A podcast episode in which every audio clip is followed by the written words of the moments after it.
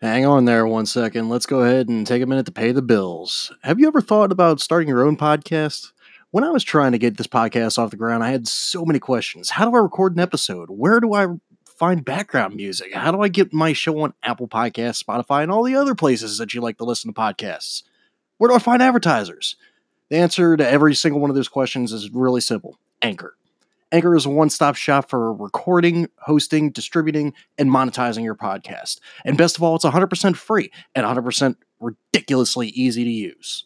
So if you're always wanted to start a podcast, go to anchor.fm slash start. That's anchor.fm slash start to join me and the diverse community of podcasters already using Anchor. That's anchor.fm slash start. Can't wait to hear your podcast.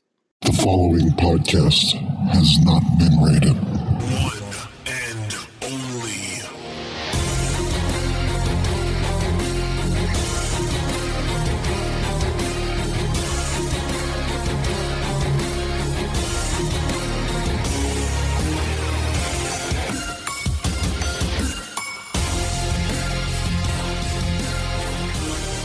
You're listening to Fullbacks Are People Too, The Fact. And here's your host, CJ Newman.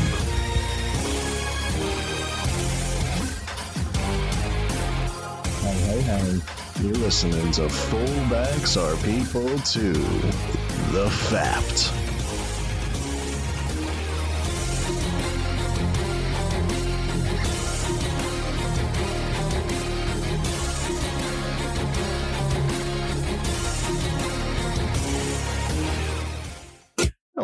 Everyone. Just want to go ahead and give you a little bit of a heads up here. Uh, I'm well aware by now uh, that Josh Jacobs has been signed by the Oakland Raiders to his rookie contract. When we recorded this, it was July the 7th. So at the time, he did not sign his rookie contract.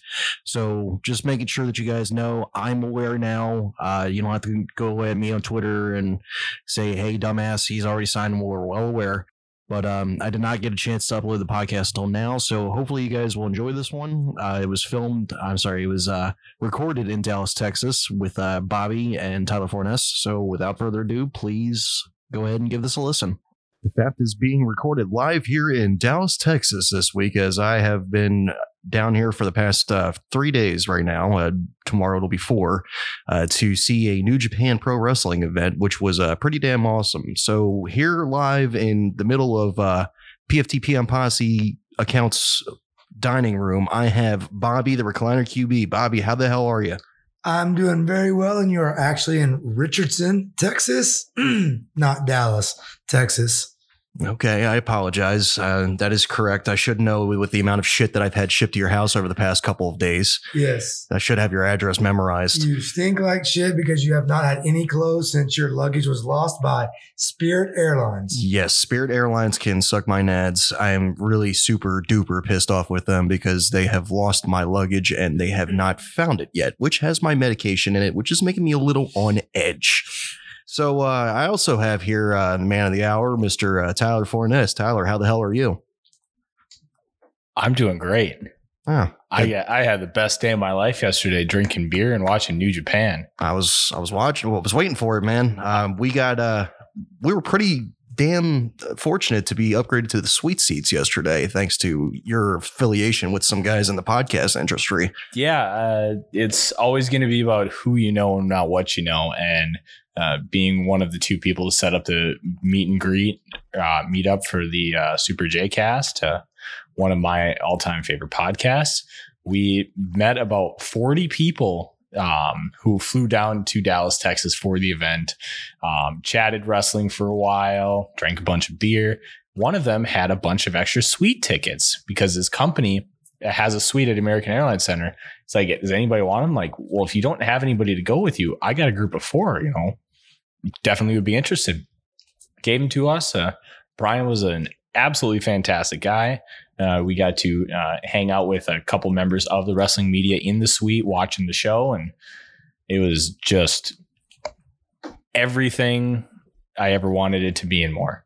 We had a great view. We had great free food and great free drinks. So it was an awesome experience.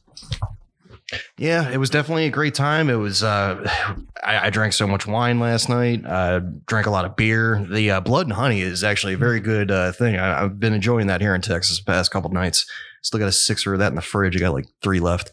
A lot of local breweries here. Yeah, can't complain. Can't complain about that at all. The uh, the beer's been good. Uh, t- hell, we had Whataburger for the first time uh, ever. Me and Tyler did. Uh, that was a quite of an experience. I got the uh, bacon cheeseburger with a chicken taquito, and you got the sausage taquito with the bacon cheeseburger.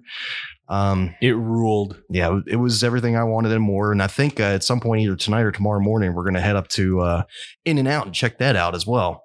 We had our first experience at a neighborhood Walmart. Never seen that before. Um, we know what Walmart is, obviously across the nation, but we've never heard of a neighborhood market Walmart. So And I am surprised that either one of them remember going to Whataburger or eating it last night. Ah, shit. I may have had almost 20 drinks throughout the entire day, but I don't black out. I remember everything, especially uh, CJ striking out with a really cute lesbian. Oh yeah, that was that was pretty awesome. The uh, we uh, met up with the uh, two ladies who work in the flight attendant industry. Um, they one of them was a uh, lesbian, and the other one has agreed to uh, have dinner with me when she flies out to Maryland. So fuck you, I did not strike out. No, you, you struck out with the hot lesbian. There's no. I didn't ifs, try. about You- that. she- and she We'll thought you were gay too. Happens. We'll we'll see what And then she happens. thought my fiance was cute, so there's that. Yeah, and she thought you were gay. Just saying. All right, guys. Enough uh, pandering. We've already been talking for four minutes, and we haven't talked a damn thing about football. So, uh, what do you think about uh, talking about some NFL? Even though it's a slow time right now. Um, first thing we want to talk about, is since we have, uh, since we're in the middle of um, Richardson, which is outside of Dallas, let's talk about uh, Randy Gregory. He's looking to uh, be reinstated by the NFL. He officially filed his paperwork last week and hopes to rejoin the Cowboys uh, by training camp. Uh, their training camp is uh, held in Oxnard, California, if I'm not mistaken. Correct. And uh, just wondering, do you think Randy is going to be able to keep it together this long? Do you think they're going to reinstate him? Do you think that he can stay with the NFL this time and actually comply with the policies of the drug testing? Um, I don't know if we'll have to comply with the policies because I do believe that the NFL has subtly and behind the scenes changed their policy when it comes to the drug issue, uh, especially when it comes to you know the marijuana or medical marijuana. And sitting in my house, you can probably tell by some of the smells you're smelling that I'm a proponent of medical marijuana. So I fully support him with that. But I do believe because of stuff that Jerry has said and the position he is taking with current CBA talks that Randy Gregory will be reinstated by training camp. And just like Josh Gordon, Martavius Bryant, they will continue to work with him to make sure that he is taking care of the issues that are uh, plaguing him. Tyler, your thoughts? At the end of the day, we all know that addiction is a disease, whether um, Gregory is addicted or he's using it strictly for medicinal purposes. Um, but let's also look at the flip side. It's against the rules. He knows it's against the rules, and he keeps breaking the rules until they change the rules to make it legal. He's got to try and figure out a different way, or he needs to be smart like every other player. And once he gets tested, then he's he's got free rein. And it, it it's it's unfortunate that the the rules are set up the way they are because I don't be- believe they should be. But when you know the rules and you break them, I really don't have a lot of sympathy for you. He's got to figure it out. But when a guy has documented mental health problems that the pharmaceuticals that they take really, you know, fuck him up, for lack of a better word, in a way that he can't be a functional athlete while he can use some cannabis and still be functional, then, you know, I understand. I mean, yes, he is putting his career at risk, but I would rather him take care of his his life and his mental health and hope that the NFL becomes a little bit more tolerant and uh, open minded to it. I agree with that stance 100%. Um, the CBA is actually coming up within the next month. Uh, They're at least going to be uh, discussing it. So the NFLPA is going to be meeting up with the NFL. So I'm curious, uh, do you think this is going to be on the table? Do you think this is going to be a big deal to them? Do, do you guys think that uh, the NFLPA is going to be pushing for uh, marijuana to be looked at differently in the rules? I personally, I think that the NFL the owner side of the CBA argument. I believe that they're going to push for, hey, you give up something major to you, and we will give up putting marijuana on the list because they know so many players, you know, use it and, you know, are proponents of it. However, I don't think that the players will go for that because, like Tyler just said, it is a very easy test to pass. It's a very easy bar, um, you know, to be above for 98, five, whatever, very large percentage of NFL players. So I don't think that the majority of them will give that up for the few that, whether they legitimately need it or legitimately just can't not have it or not go without it. I don't think they will or should give up something of a major bargaining chip. It's hard to concede uh, to the NFL those kind of things that they're looking for because uh, what is the NFL going to actually want? You have to think about that. They're going to want, in, in my opinion, the number one thing they're looking at is uh, two more games added on to the regular season. Exactly. So, do you think that's a fair trade off? No, no, I don't either. Not enough players are uh, affected by it negatively, and it's so easy to to get around. And the fact that the national mood or stigma uh, attitude towards it is changing to where it's likely to be federally legal sooner rather than later. So why give up something that's going to cost them real dollars when most likely when it federally changes sooner rather than later, then it won't matter and and they won't be able to ban them from using it. Well, that's not necessarily the case. Um, an employer can ban you from doing whatever they want. So, as long as it's in their bylaws and you agree to those bylaws, but once still. the but once the, the the federal laws change and the attitude in the country, which has already started to change, I think you've seen that with Josh Gordon Mhm. and Martavius Bryant being given the leniency that they've been given when they have the documented marijuana problems. I believe that the league will buckle because we all know that the league does nothing unless it's good for PR. They punished Zeke Elliott because they thought it was good for PR. They are going to make their decision on Tyreek Hill based on PR. That's the only thing that they care about is what looks good or bad for them. And and I think as the national attitude changes and they'll end up having they'll end up being forced to change with with pressures from other sports leagues as well as the general public. Well, it's going to be pretty interesting over the next couple weeks to see where that's going to be going. So, uh, my thoughts on this are uh, if they're going to allow Randy Gregory back in, I think it's time. And I don't know what his shape is. I don't know what his uh, personality is like right now. I don't know where he is mentally. Uh, Justin Blackmon, I think it's time for him to try again. And what do you think about that, Tyler? I don't think he's gonna try again. I think it's too far gone. It's not one of those things where he's been out of the league for a year or two. He's been out for five. Yeah, it's been quite a while. And it, I think it's unfortunate because he had so many issues, but a lot of those issues were with the law and drunken driving, not just uh, the marijuana aspect. I think he's just too far gone. And it's unfortunate because he was a top five pick for a reason. He had a lot of Mhm. talent. yeah, he was great in my fantasy team back when I had him. It's funny you bring him up because he has a local tie into the area you're in to where one of my kids, uh, good friends, was um, an associate in a way of Justin Blackmon. And Justin Blackmon had a lot more issues than just marijuana. He was into a lot worse, uh, worse stuff, and his major transgressions were beyond that. And like Tyler said, also with drinking, driving, and, and other, you know, law, you know, breaking or, or major violations. But he was a guy that if the NFL would have had a different attitude or something now where they, they try to help people more than just discipline them, then I think he might have had a different outcome. I agree with that. I think it's uh it's a damn shame that Justin Blackmon went down the road that he did. It, it wasn't just the marijuana, as Tyler had stated. He had uh, the drinking and driving Mhm. issues, but at the same time, I feel like the NFL could have did more to help him. And uh, there, that was just a transcendent talent, in my opinion. Like I said, with my fantasy team, Yeah. I, I had quite a year with him, so I was very disappointed when I heard that he was suspended and then suspended again and suspended forever. So it's a little frustrating, but what are you going to do? Uh, the, the rules are the rules. You have to comply.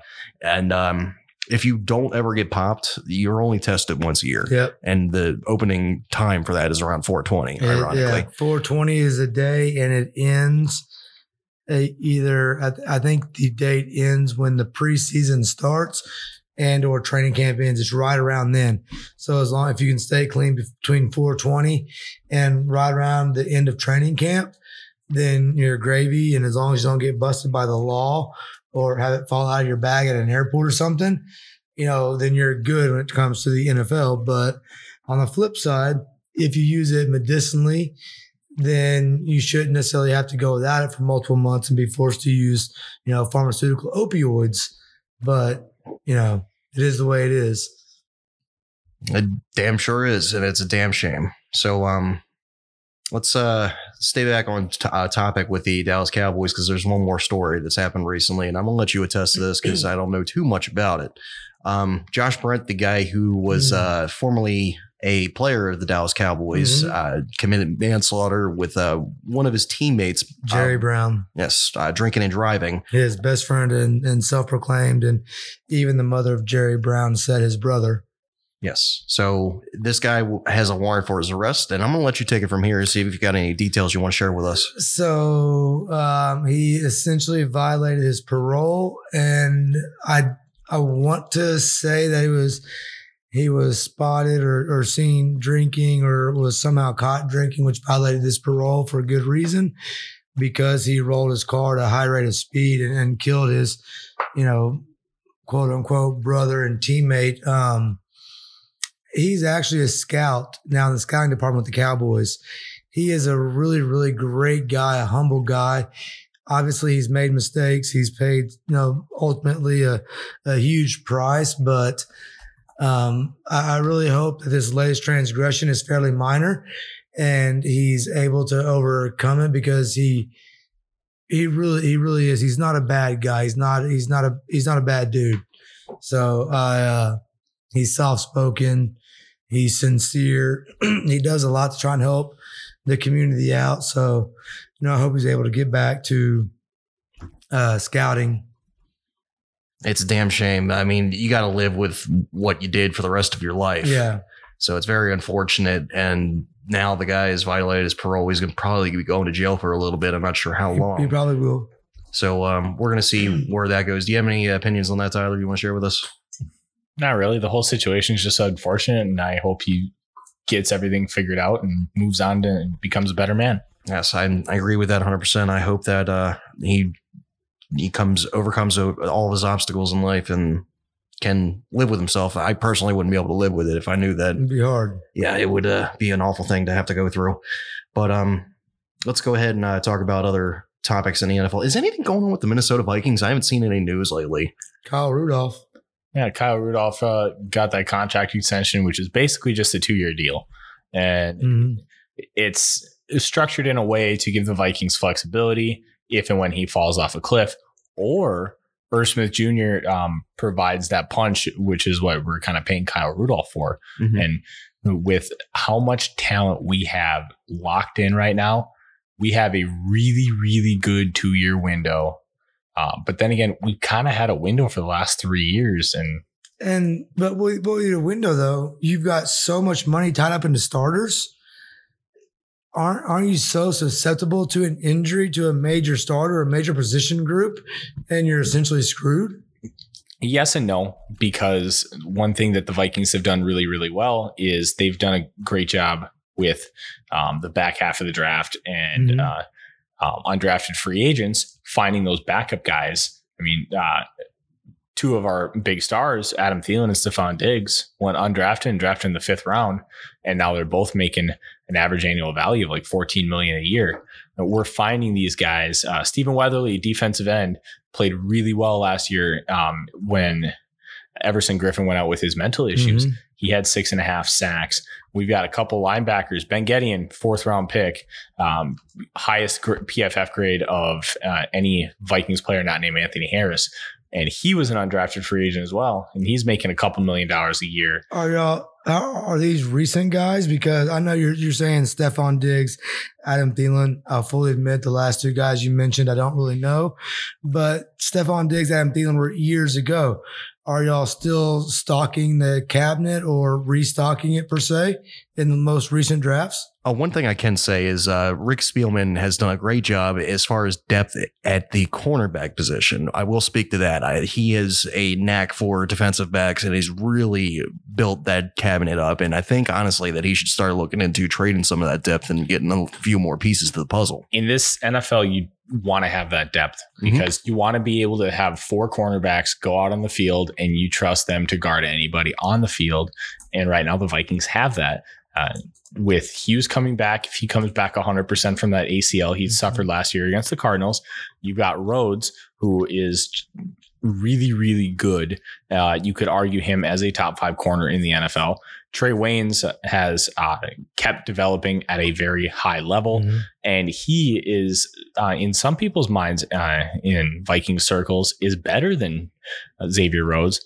And then you also have Mackensie Alexander, who uh, really took a big step uh, last year, and Zimmer has just been working with all these guys to make him better. We also have Holton Hill, who would have been a first or second round pick in last year's draft, but he kept getting in trouble with marijuana, and he got kicked off of the Texas team. And Damn, he pl- lettuce. Yep. He played very well last year. Uh, and there was a lot of talk that we might trade Trae Waynes this offseason, get a second round pick, be able to um, keep that young core Mhm. um, and be able to replenish, like what you said, Bobby, the backups and stuff. So if somebody gets hurt, we're not SOL. And they've done a really good job of finding these role players who can step in and play good minutes and they can uh, not necessarily play at an all pro level or pro bowl level, but they're going to be capable. And at this point, you want your backups to be capable. And the, especially on the defensive side of the football, they really haven't missed too much of a beat when these young guys who are undrafted in the back True. end of the draft come in. And that's that's the big thing. So another thing I found interesting um, in recent years, I, I've learned this. Why don't you tell the fans who the uh, defensive back coach is for your team? Full disclosure: Rick Spielman is a distant relative of mine, slightly not like second cousin. What is it like third cousin five times removed? Hey, I'm from Arkansas. It's not that far of a tree. It doesn't branch that much. That's fair. Um, the uh, defensive backs coach, I, I believe, is Jerry Gray. No, Terrence Newman. No, he's not the defensive backs coach. He's an assistant. Yeah, he's the nickel slash defensive backs coach according to his page.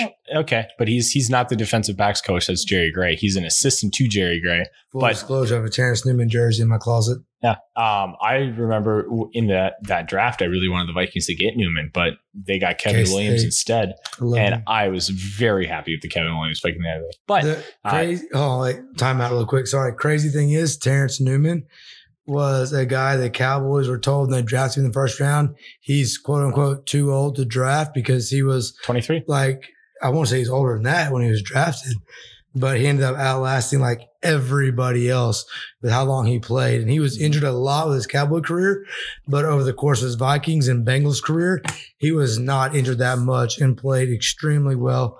One of my favorite players of all time. Sorry, I love Terrence Newman. Terrence Newman is fantastic, and Love he him. does a really good job uh, coaching these guys. And he was basically an on field coach with the Vikings when he was playing.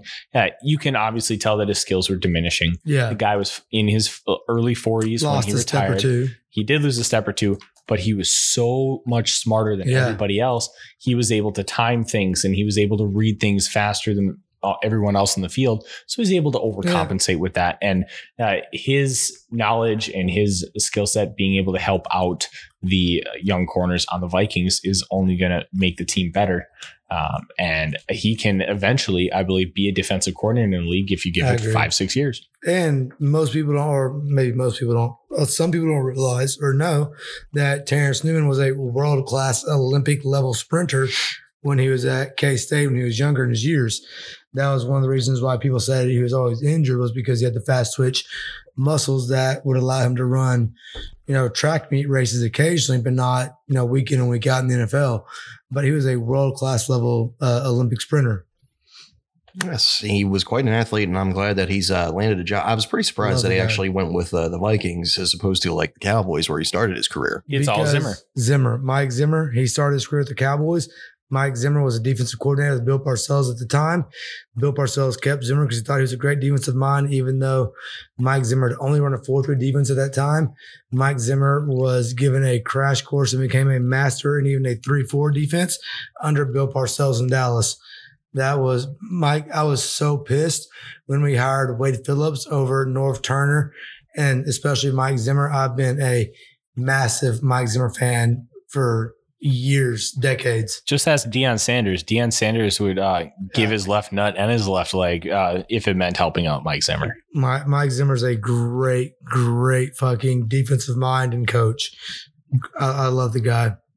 Speaking of giving limbs, I'd like to take this opportunity to wish the uh, family of the defo- defensive uh, tackle from the uh, Miami Dolphins. I'd like to wish them well, and uh, it really sucks because this guy uh, was recently put in, in an accident and he lost his arm. Uh, it would, had to be amputated on the scene, so uh, really feel bad for that guy. And it's one of the tragedies that happens every so often, and I feel really bad for anybody that has to go through that kind of thing. So the guy's career is obviously going to be over. He can't play with one arm. So I feel really bad for him. And uh, that's really all I got to say about that. But um, just wanted to bring that to your guys' attention just in case you didn't know. We try to bring the news. So um, that's one of the huge things going on. All right. On to I've happier. almost lost both of my arms, actually. Go Uh, on. I almost lost my right arm in my four wheeler accident from the elbow down. Mhm. And I almost lost my left arm when I tried to cut it off because of staph infection in the bone. And while I don't know what it's like to lose an arm, I know what it was like to be told you might lose an arm. And I can only, yeah, I feel so bad. I mean, Kendrick Norton, I hope you, you've already shown you've got a sense of humor with it, but do, yeah, you'll do great. Yeah, really sucks. Um, let's let's get on to happier things. Um, I, before we move on, um, one of the coolest things that uh, I've seen as far as a sack celebration, I remember uh, when Kendrick Norton was a member of the Miami Hurricanes. Uh, he sacked Florida, the Florida State QB, and he picked up a, a leg of a Florida State player, just started playing guitar with it. And that was uh, one of the uh, coolest gifts I've ever seen. And you know, it's it like you said, it's always good to remain positive. positive, and the fact that he was. Uh, he's that kind of person that would be able to have that kind of creativity and just fun. I hope he's able to channel that and be able to move on with a very positive um, rest of his life The and reason- uh, career in general. the reason why I know he'll be okay is there was a report. You know, I'm sure I, I'm, I'm almost positive I saw it on PFT, but a report that afterwards he was texting former Hurricane teammates, one of them, and said, "Hey man, before you come see me, can you bring me my watch?" And if you don't know the story, the paramedic surgeons they had to amputate his left arm on scene. So telling his teammates to bring him his watch is obviously ironic and funny. And the fact that he has that sense of humor, you know, within hours of waking up and realizing he lost an arm, that just shows that that the dude he's going to be all right. He's going to make it. He'll he'll do. He's he's got the right mindset. it's just a damn shame. Um, I'm really hoping that he can do something in the NFL post uh, his career now. Hopefully, he can be a scout or a talent agent or even a coach. It would be really nice. And if you're driving, don't cut anybody off. Yeah, I agree with that 100%. That's what happened to him. Somebody cut him off. All right, so uh, somebody isn't happy in the NFL right now, and I'm not sure why. Uh, maybe you guys know a little bit about it. Josh Jacobs, the first round draft pick of the Oakland Raiders, soon to be Las Vegas Raiders, uh, has not signed his contract yet. I'm sure it has something to do with the uh, way that the contract is set up, whether he gets his bonus money right away or if he gets it in the future. Something is not sitting well with him, and I'm not sure what it is. What do you guys think? Well, we all know that there's not a whole lot to negotiate when it comes to rookie contracts. That basically the only thing comes down to the timing of cash flow or whatever. And we also know that the Raiders traded Khalil Mack and maybe Amari Cooper because of cash flow problems. So is this a reflection of that? Or or are they just holding firm because of he's in that spot where that draft pick where the the terms kind of change in the first round. There's a few areas where it does, where stuff cash flow is guaranteed and the timing and whatnot. So uh, you know, what is it? Are the are the Raiders cash poor and they're having a hard time funding it fully, or are they holding themselves up or, or sticking up for the owners in general and trying to hold firm to the you know to, to making sure that they get their piece of you know the rookie wage scale contracts and, and what you can negotiate on. Yeah, it's. I'll say this. I think Jacobs is doing the right thing, trying to hold out for the full guarantee. Um, and I think one thing that also needs to be looked at is the fact that uh, the only the f- top twenty picks have guaranteed contracts. So uh, technically, they don't have to pay him full guarantees, uh, and especially because, like Bobby said, there's a good chance they might be cash poor, and it, it is the Raiders. Um, they aren't exactly what you would call Stable. s- stable, and uh, super wealthy. Like you have Robert Kraft, uh, he's got a lot of money coming in outside of the Patriots. You've got Jerry Jones, same thing outside the Cowboys. Um, Shad Khan uh, Mhm. owns uh, a football club in Europe, and he also um, his son now also uh, owns AEW wrestling.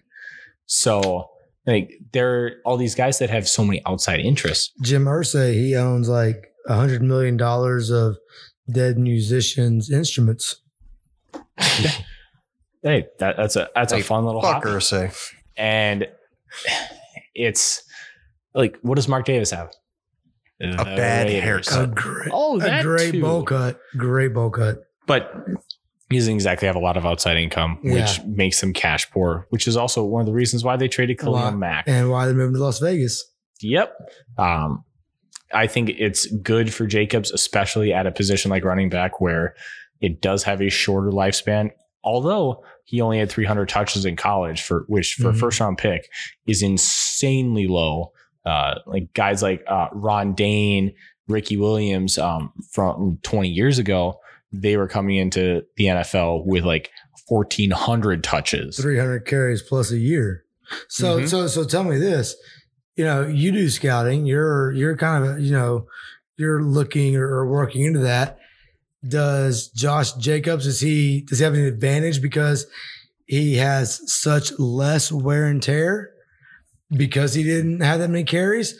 Or is he at a disadvantage because of that inexperience? Where, where do you lie on that scale? Uh, the answer is yes. Um, it, it- it's a little bit of both. Yeah, he's he has less wear and tear, but he's got elite traits. Um, he's not uh, one of those guys who's just going to blow you away with 40 yard speed. Mhm. But the guy's elusive in open field. He's got great vision. He can. He's a football runner, not a track runner. How often is he going to run 40 yards in a straight line anyways? Exactly. Um, and I think that's one thing that, look, if you run a 4 8 40, like Elijah Holyfield did, Yeah. you know, that's a red flag. If you run a 4 5 5 40, I don't think it should be held against you because it, all you need is to be able to burst through the hole. And a lot of guys have elite level quickness Mhm. where, and they don't have top level speed. So, do you would you agree that the 10 yard splits are more important than the 40 yard dash? Because personally, like, don't get me wrong, I love to look at the 40 yard dash times. We all love to compare it across, you know, times, eras, you know, the little fucking ghost transparent things that NFL Network runs. But when I'm actually evaluating a player, I look at the 10 yard splits so much more on almost any position you know, than I do a 40 yard dash time. Uh, no, the splits absolutely make a bigger difference, especially when you're talking about defensive linemen. Uh, Yeah. that 10 yard split makes a really big difference because honestly, they're usually only going to run about five to 10 yards. They're never going to, yeah. Oh, Run um, that. elite level quickness, especially at the running back position, means way more than top end speed. Uh, 100%. yeah. So uh, Jacobs has the ability to um, burst through the hole. He also um, has less touches, which means he has way less wear and tear, but Yep. it also means less experience. And because he has less experience, Um, it may hurt him initially, but long term, I think he's going to be way better off than, say, a David Montgomery, um, who I loved coming out of Yep. Iowa State. He's a do it all back, but he also was a little bit of a bell cow, Mhm. had a lot more touches. And when it, you just think long term, I would probably rather have Jacobs. Yeah, yeah, absolutely. I mean, and besides with Jacobs holding out for the money, for people that don't know, yeah, he was the what number 24, number twi- 25 overall pick, but he's also selling the movie rights to his story because if you don't know his story, uh, I'm not going to go into it, but I urge you to just, you know, Wikipedia, Josh Jacobs, watch. I'm sure there's an ESPN special on him or something, but he was a he has a great, great story coming from a super hard background and making it to where he did. So, you know, there's some selling movie rights to his name, so he can hold out for the cash anyways from the Raiders. Another thought I, I had about this whole holdout. Uh, I've seen it in the past with uh, Joey Bosa, and I've seen it with uh, a couple other people. Do you guys think there's a possibility he's holding out because of the offset language? especially because he's a running back and they can be interchangeable relatively easy unless you have what some would Yeah. consider a generational type running back. Like I remember seeing uh, a video package of Adrian Peterson uh, just last week, and I'm like, you never take a running back in the. NFL draft first round Mm. unless it's AP. You take AP every time. Or Yeah. Saquon? He's I, the jury's still out on Saquon, although he's trending absolutely in that like direction it, Yeah. um, unless you have a generational type running back, Yeah. you it's so easy at just uh, replacement value. If you have guy like let's say Zeke in round Mhm. one, it and then Kareem Hunt came in round three, performed better than Zeke. If you just judge on talent alone, and you and there's no off field issues, you taking Kareem Hunt in round three over Zeke in, at pick number four, and that's where the issue comes in. Now Barry Sanders, Walter Payton, Adrian Peterson, three of the most generational running backs of all time. Those are guys you take probably at number one because they have that kind of talent and that kind of impact on your team. Is Josh Jacobs going to have that? We don't know. So Likely is no. And that's why I don't Yeah. ever take a running back around one. He needs to take care of himself and with the offset language, make sure he gets his. And I give him all the credit in the world for continuing to fight for it. Yeah, so the offset language, I bring this up because uh, for those of you that don't know out there, uh, with offset language, there's a possibility that someone can get royally screwed when it comes to their contract. If they were to be suspended for the most minor of things, a typical contract uh, has no offset language or has offset language that says your guarantees can be voided at that point. A lot of players are fighting this and trying to get the offset language removed so that they can uh, have the uh, fully guaranteed money if, just in case they're suspended for the most stupid of things. 'Cause- Well, now hold on, CJ. I don't think that that's the offset language that we're talking about here. I think what we're talking about here is what Joey Bosa was fighting against. Double against, dipping. double dipping. So that if, as well. if uh, you you have a four year fully guaranteed deal, Josh Jacobs gets cut, and he's still owed four million dollars on the guaranteed deal. When he goes and signs with another team, um, he wants to be able to collect the rest of that contract with the Mhm. Raiders and his new contract, and that's what that offset language is. Yes, but there's also the offset language I'm speaking of. And both are relatively equal, in my opinion. I would wouldn't want to lose my money regardless, and I'd want to be able to double dip. But uh, look at Leonard Fournette's situation uh, down in Jacksonville. Mhm. He's just recently got his uh, guarantees voided, and it really sucks to be him because if he gets uh, if somebody just wakes up one morning and says, "Uh, "I'm not a big Fournette fan," he's going to lose all of his money. He's not going to have any guaranteed money going forward. So that's something I'd fight for with my contract, and may very well might be something that Josh Jacobs is doing. But uh, you guys have got a great point, and I think that uh, the other offset language issue is something that they need to consider as well. Either one, both of them.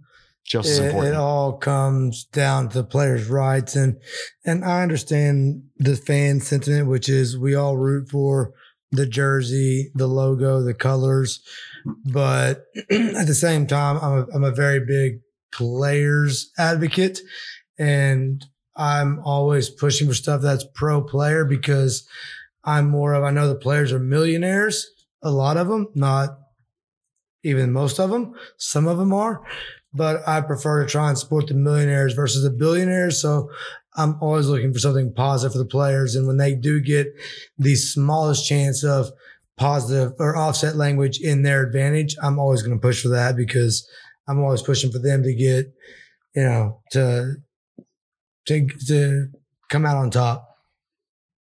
It's amazing how much the running back position just over the past couple years has really diminished as far as the value of the NFL team. And I understand what you guys are saying as far as holding back and picking a uh, player in like the third, fourth, fifth, sixth, seventh round. But um, it's just amazing that it, back in the day, defensive tackles and running backs were number one picks in the NFL. But are you are you seeing that change now? We had a few years ago there weren't or there was barely one or no first round running backs. Now you had Fournette, Zeke, Saquon all picked in the top five. You're starting Todd Gurley. Well, he was top ten. Melvin Gordon at 15. You're starting to see a lot more of these running backs that are getting picked high, and the league is starting to shift. Look, we all know the Patriots are always ahead of the curve. The the Patriots are starting to use a fullback and and running backs and going to that. We're going to see the rest of the league switch to that. So I think that you might see the running back market start to change a little bit. And Gurley started that process, but he also kind of fucked it up because he's his knees jacked, Mhm. and everybody's like, "Oh, the Rams fucked up. They paid a running back big money they shouldn't have because his knee screwed up." But now you got Zeke trying to get big money, or, or will be. Saquon Barkley's gonna trying to get big money, most likely. You're starting to see the market turn around. I think running backs are gonna you're gonna start seeing more value applied to them in the in the coming years. I agree with that, but I don't think we're ever going to see a situation where we're going to see multiple running backs again in the first round ever again, like there used to be. I think you will if the talent I- class is good enough. And that's where it comes into play. Just like ha- quarterbacks. You don't have young uh, athletes who dream of being a star running back. They want to be a receiver. Mhm. They want to be a corner. Quarterback. They want to be a qu- quarterback. These kids back in like the 60s, 70s, 80s, and even into the 90s, everybody wanted to play running back because it was a glorified position in the NFL.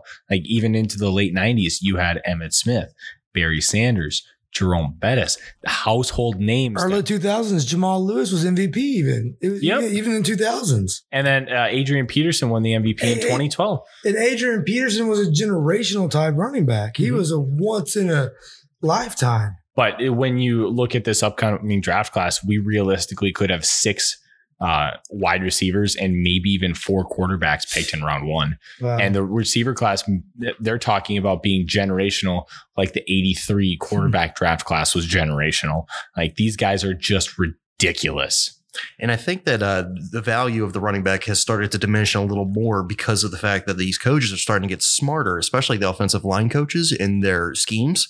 The schemes are starting to set apart and break open holes for the running backs to be able to go through. Hell, you and I could probably go out there and play Right. running back for a couple plays. But the, but the value of a running back that can catch the ball out of the backfield, run, make plays, people miss behind the line of scrimmage, and pass block.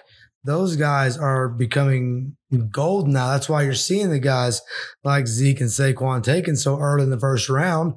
I think you're going to see some more players continue to to push that. And once you start seeing running backs making more money, which is already starting to happen in the Gurley, you'll start seeing more young kids want to be that. Right now, we're seeing the era of everybody trying to be the, the big quarterbacks and stuff.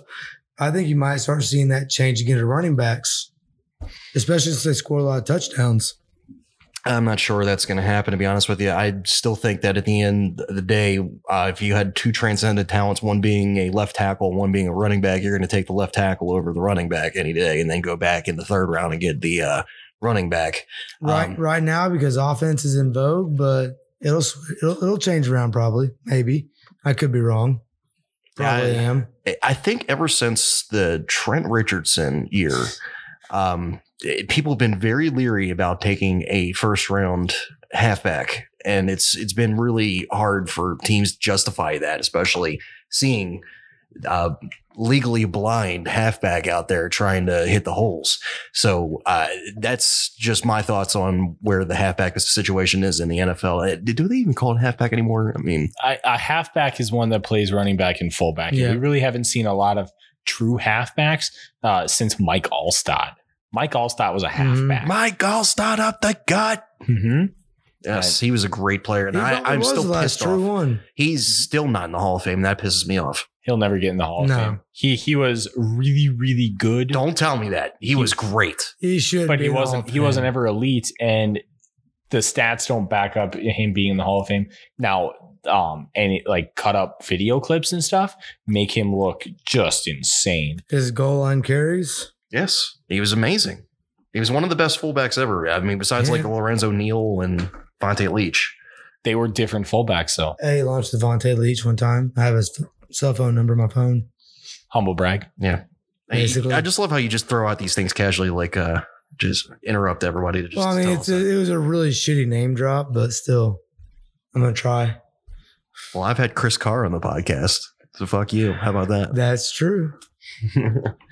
All right. Uh next topic that we got here. Um speaking of running backs, let's let's stick I'll with show it. you some numbers I've got. All right. I'll I'll take a look at those. But um I got Macy's number. How about that? Um Frank Gore is approaching 2019 as if it's not his last season in the NFL. I'm calling bullshit first off. Uh, before I continue, I think this is going to be his last season. Well, now hold up. He approaching it versus thinking it's his last season are two different things.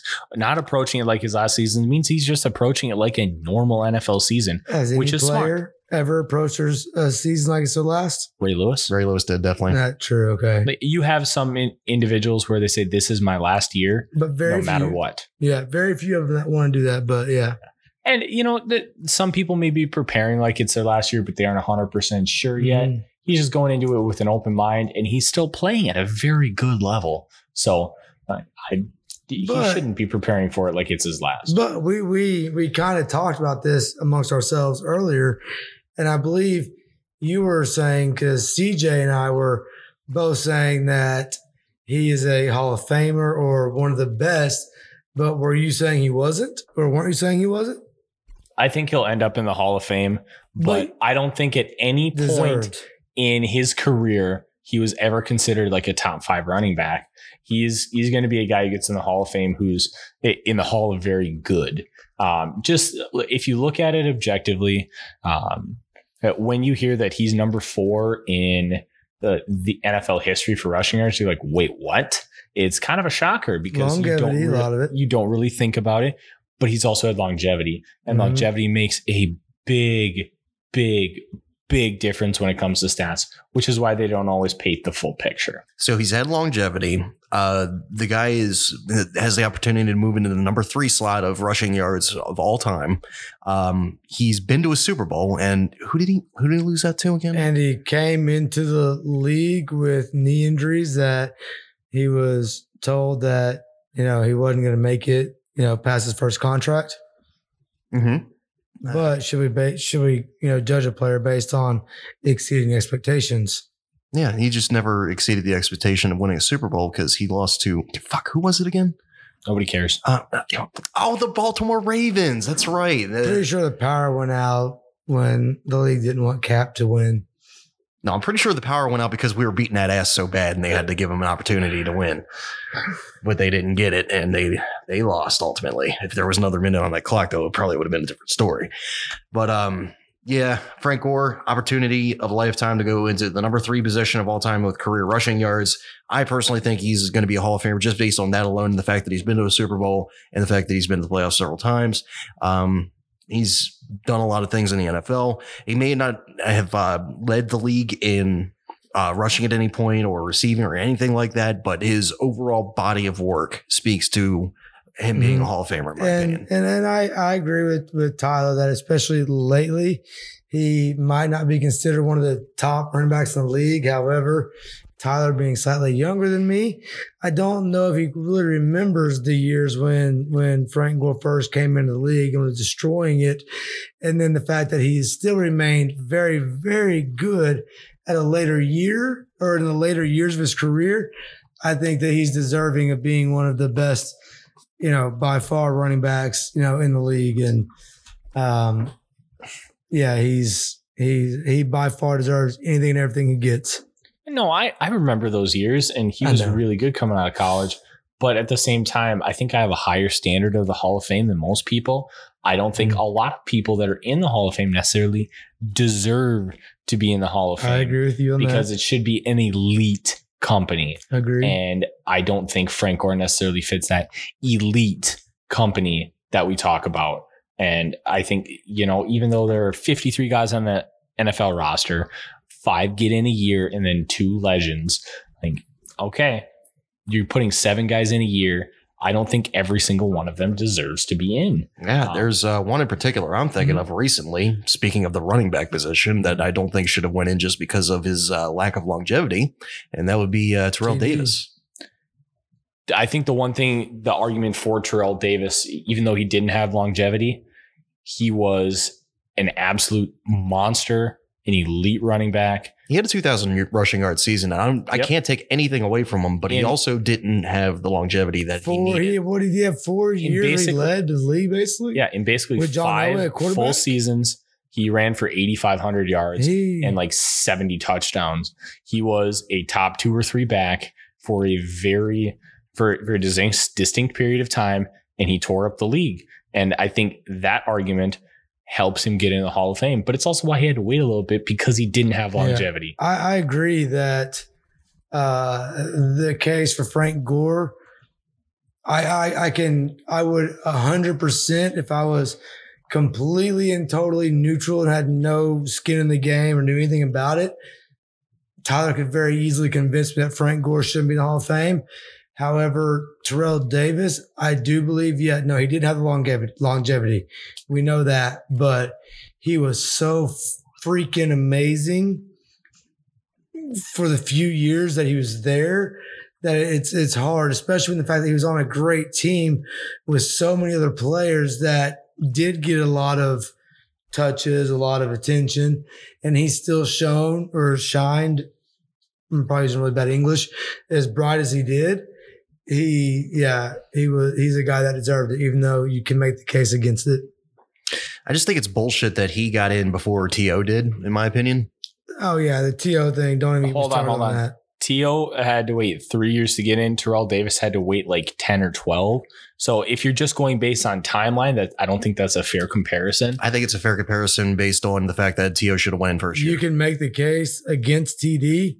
You cannot make the case that T.O. does not belong in the Hall of Fame. Credibly, in my opinion. And I, yeah, I'm a Cowboys a fan. He played for us, he didn't get in. and I fucking hated him when he did the whole star thing. But I cheered for him when he was a Cowboy. The very first real jersey I bought was for my daughter's a T.O. jersey, uh, Cowboys. So I get that. But T.O. was absolutely without a doubt should have been you know, the the the moment he announced he was retiring, he should have been the Hall of Fame. I agree. I, will say this. Um, I know exactly why T.O. didn't get in the Hall of Fame. I do too. Um, T.O. didn't get in the Hall of Fame because there's only one He didn't kiss me the ass. that, but there was also only one receiver to ever be a first ballot Hall of Famer until Randy Moss. And that was Jerry Rice. And Mhm. people didn't want to put anybody else on the same pedestal as Jerry Rice, which is why Cris Carter had to wait. And Cris Carter shouldn't have had to wait. No, Terrell Owens shouldn't have had to wait. Uh, they're they put Jerry Rice on this pedestal saying like he's the greatest of all time. I don't think anybody's going to argue with you on that. But that doesn't mean that these guys who are so deserving of the Hall of Fame don't get in first ballot. agreed. Uh, that's just you being um, an elitist asshole, and I hate it. And the fact that we're even talking about Hall of Famer versus first ballot Hall of Famer shows that there is a difference and a distinction. Even though they say it doesn't matter, you're a Hall of Famer. No, it does. And they have created a Hall of Fame and a first ballot Hall of Fame. They have essentially, the voters have created two separate Hall of Fames, in my opinion. And they use their elitist bullshit to pick and choose who they want to be in which one. Like Art Monk and Andre Reed had to wait multiple years Yeah. to get in. Andre Reed was one of the best receivers Andre in the late Reed 80s, early 90s. in. He should have been uh, first, second, or third ballot. He had to wait like seven, eight Mhm. years to get in. Uh, like, just stuff like that. Uh, um, people who vote on the Hall of Fame can really be elitist assholes with these Yeah. kind of things. If you think a guy is a Hall of Famer, you put him in the Hall of Fame. It's agree. that simple. Now, if you want to argue, like, okay, uh, do I want to put this guy in first ballot or this guy in like fifth ballot? But I think they both should get in. I, I would listen to an argument saying you put the guy in who's on his fifth turn rather than his Mhm, first turn. exactly. I can understand that. That makes some sense. But I don't want to put this guy as a first ballot Hall of Famer because he didn't kiss my ass, or we don't want to put anybody on the same level as Jerry Rice. You're an elitist asshole. And It I don't shouldn't think matter. there's any other way to put it. And also, what I'm hearing a lot of is uh, people were bringing up the fact that he wasn't exactly the best teammate in the world, but this is an individual accomplishment, and that shouldn't really be weighed as much as people are putting that onto paper. How many teammates really spoke out against him, anyways? They didn't, but we also have to remember that Hugh Douglas.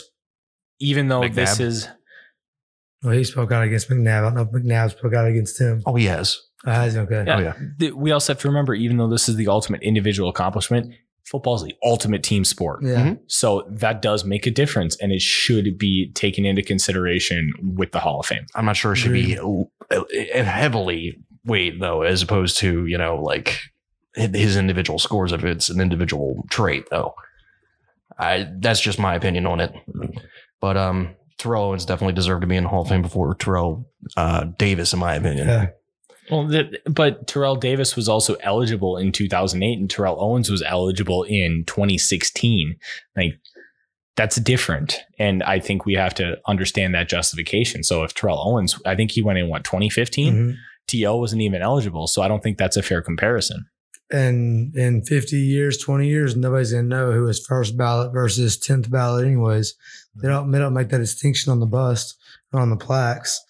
So even though we make that distinction in the current time, Do they not make a distinction for first ballot? no, they don't. Okay, I know that for, I've, I've looked that up and I feel like that might be you something can't tell that me they who's a put. first on- ballot in the, in the past.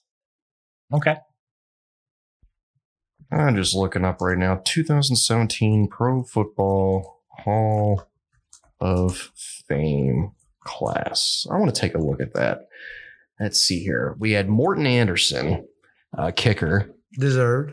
um, Ken Easley, safety, um, Jerral Jones, uh, Jason Taylor, Terrell Davis, LaDainian Tomlinson, and Kurt Warner. So we had two running backs go in and no wide receivers.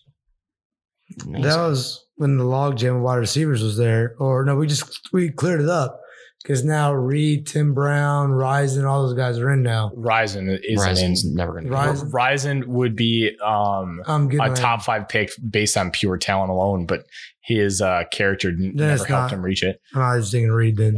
Uh, Who's yeah. in?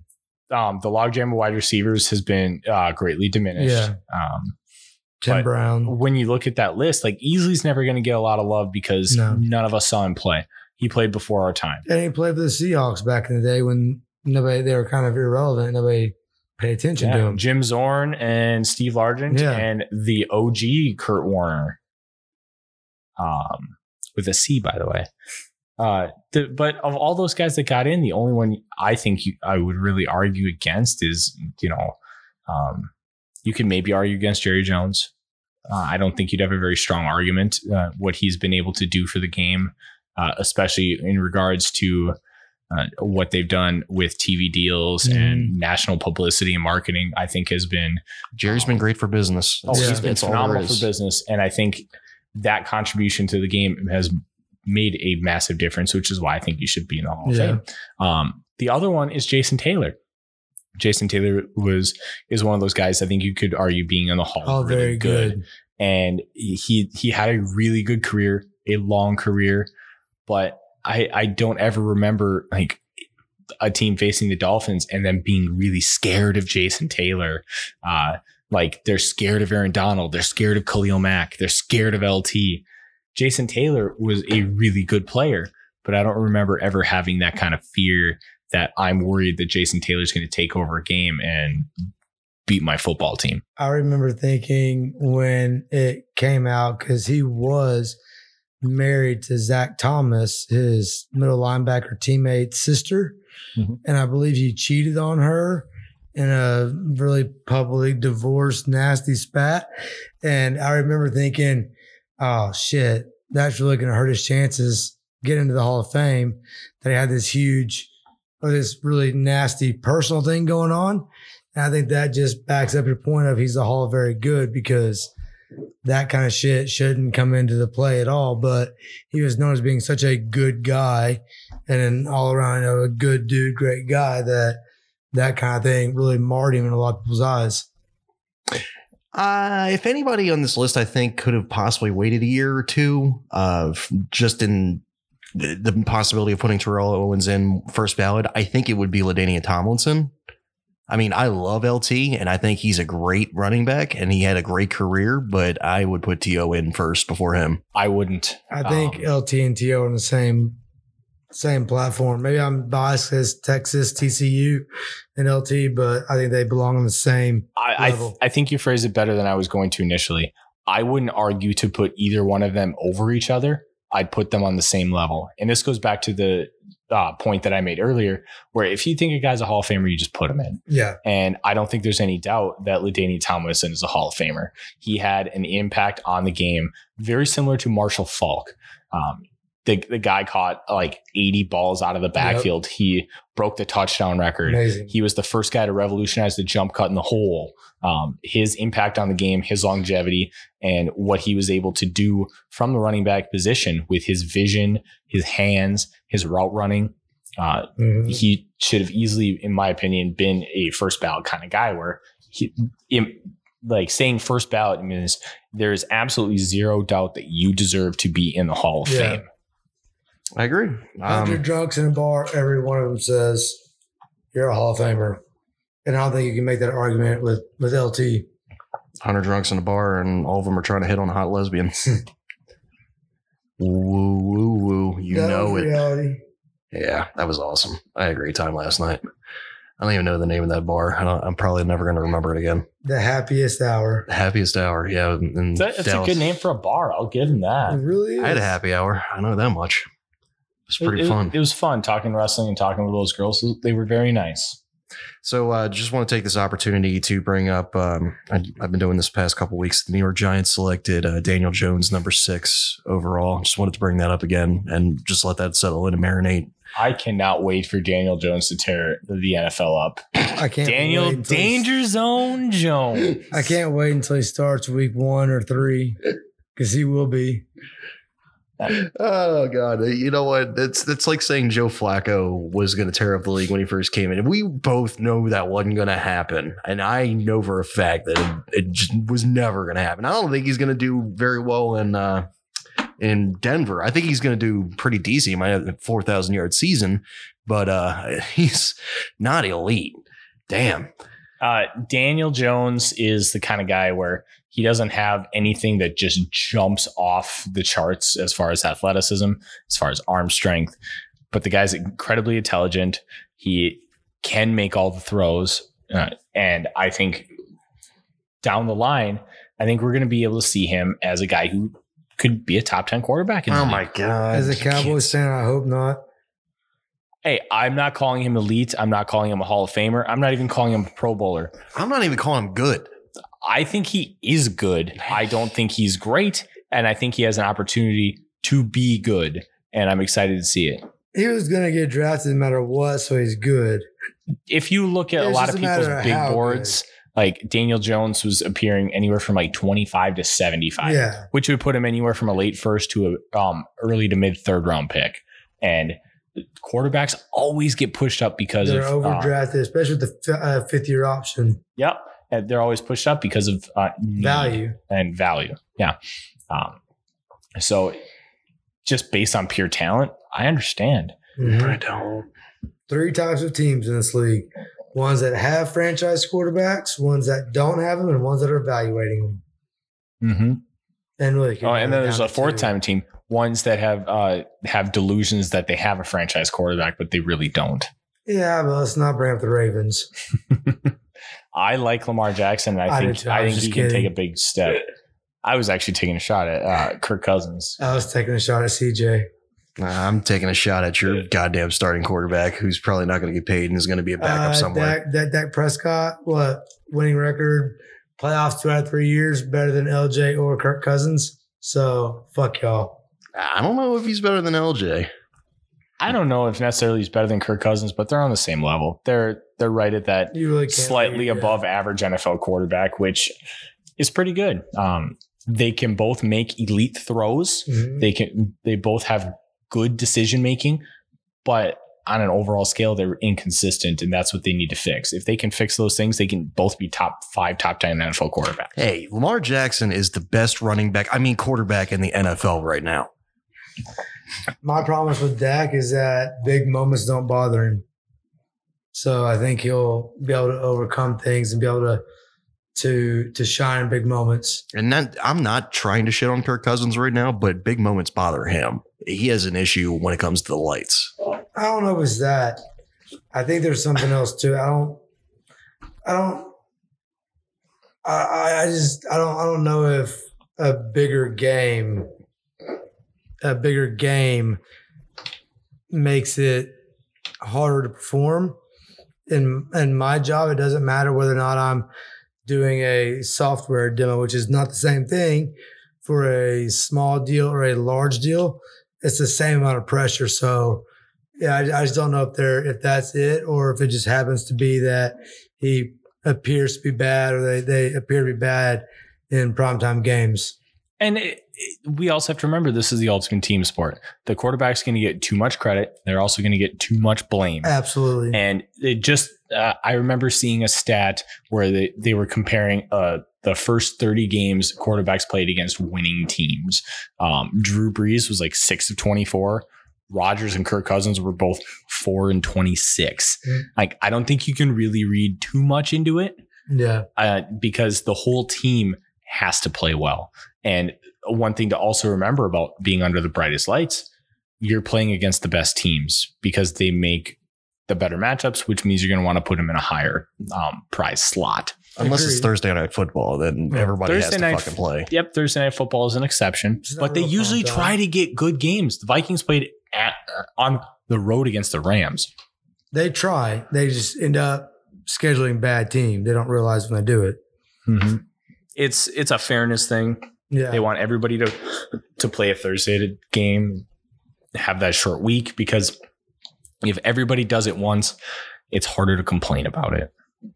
Agreed. Speaking of backup quarterbacks that are not going to go anywhere, um, want to uh, go ahead and transition into uh, Titans head coach Mike Vrabel speaking on uh, Ryan Tannehill, reiterating that the man is the backup to Marcus Mariota. Thoughts on that? Should there be a competition? Should it uh, remain the way it is? Is he full of shit? What's going on? No competition. If you have a competition, it's um it's a very very bad look for your football team. It shows that you don't have confidence in a guy that you picked number 2 overall 4 years ago. I don't. And if if you believe that he can be the guy, you make him the guy and you don't have a competition. The second you open up a competition, it's bad for the locker room, it's bad for the players, it's bad for the coaching staff. Uh, you want to have consistency and continuity. And if you think Tannehill's the guy, you sign him to be the guy. They signed him to be the backup. And unless Marcus Mariota just absolutely shits the bed the first few weeks of the year, there should be zero talk of Tannehill taking over. 100% because of what Tyler said towards the end of that, especially you divide the locker room. No matter what, if you make it any kind of competition at all, you're going to split the locker room. You're going to divide it completely, and that's going to cause dysfunction. That's going to come out in practice, in games, everywhere, and your season's over before it even began. I just think it was a really. I wouldn't have made the move to get Tannehill. I think it was an expensive move, in my opinion, uh, especially for a backup quarterback. But at the same time, I don't think that he is at the level of being a starter, and that's why I don't think there should be a competition. I, I think uh, one the the Titans are not paying him that much because Mhm. the Dolphins did eat a decent amount of that contract. They did, but still, I think the amount is still uh, pretty high The- for a backup quarterback. the amount is I think he's getting uh, seven million to be a backup quarterback, which is what a top level backup quarterback is getting in the NFL. Especially when your starter's on a rookie contract. And I mean, we're not talking necessarily full rookie contract anymore because he's getting twenty million this year. Yeah, yeah, he's on the. Uh, true. But he's 20 on the million is not shit for a quarterback. No, it is it is still a good deal for a quarterback, but It's uh, Blake Bortles money. Yeah, a backup exactly. quarterback get a really good one getting seven million dollars is not an unfair deal Mhm. in today's NFL. No. So, uh, wow, we've been talking for an hour. Um, I, the Titans gave up a fourth round pick and a seventh round pick for Tannehill and a sixth round pick. That was uh, not that bad, really. Tannehill's not that bad, especially in spot duty when you have a quarterback like Mariota who has shown the inability to avoid the big hit and stay healthy. That's not a bad investment. Mm. Yeah. Eh, mm. I still would have found a cheaper and better backup quarterback. Where are you going to find a better one? Hon- Honest question: Where are you going to find a better one? Because I think Tannehill right now is the best backup in the NFL. And how close were the Titans last year? But Mariota was hurt. Uh, a, b- a good backup quarterback probably wins in the division. This, During the this may segue into the, uh, the the next item that I have here very well because this guy seems to think that he's a super uh, he's a uh, future Super Bowl MVP and he is currently the backup of the Green Bay Packers and that's DeShone Kizer. Thoughts on his uh, statement that he could be a future Super Bowl MVP? He Who? should think that way. Mhm. He isn't, but he should Who? think that way. Who? Oh, you know that guy. The Deshaun, Deshaun Watson? No, DeShone Kizer. You know the one who went 0 16 with the uh, Hmm. with the Browns. no, no, I, I guess I don't know. He's uh, currently serving under uh, Aaron Rodgers as the backup. You know, he's He'll probably continue to ride the bench as the backup. And as Tyler said, he should have all the confidence in the world, whoever the fuck this guy is, to uh, to think that. Because I also think that my four times surgically reconstructed right shoulder can lead me to an NFL championship too. I'm delusional as well. just do, do you do you want to shit on him anymore right now or it's kind of like me with uh who the hell is Freddie Kitchens? He's the backup to Aaron Rodgers. Who the fuck is he? He's a former NFL starter. Okay. Yeah, he was he was good enough to lead the Browns to no wins. So was Quincy Carter. Mm. Jared Lorenzen started. Maybe not. Oh, rest in peace. Yeah. Sorry, I really liked him. I didn't have a problem with him. He, he was a pretty big guy though. I he was. I he remember him. Hey, I went to Arkansas. I was, I actually was at the University of Arkansas, I think, when he played. Yeah, that sounds that sounds about the right time frame. I'm pretty sure I was. Say he when he passed away, he was 38. So you I'm You would've- 36. you would have been like basically, a freshman or sophomore Yeah. and would have been able to watch him play against Arkansas. I'm almost positive I, I did. That's all I have for today, guys. You guys want to uh, sign off with anything? You want to talk about any more topics?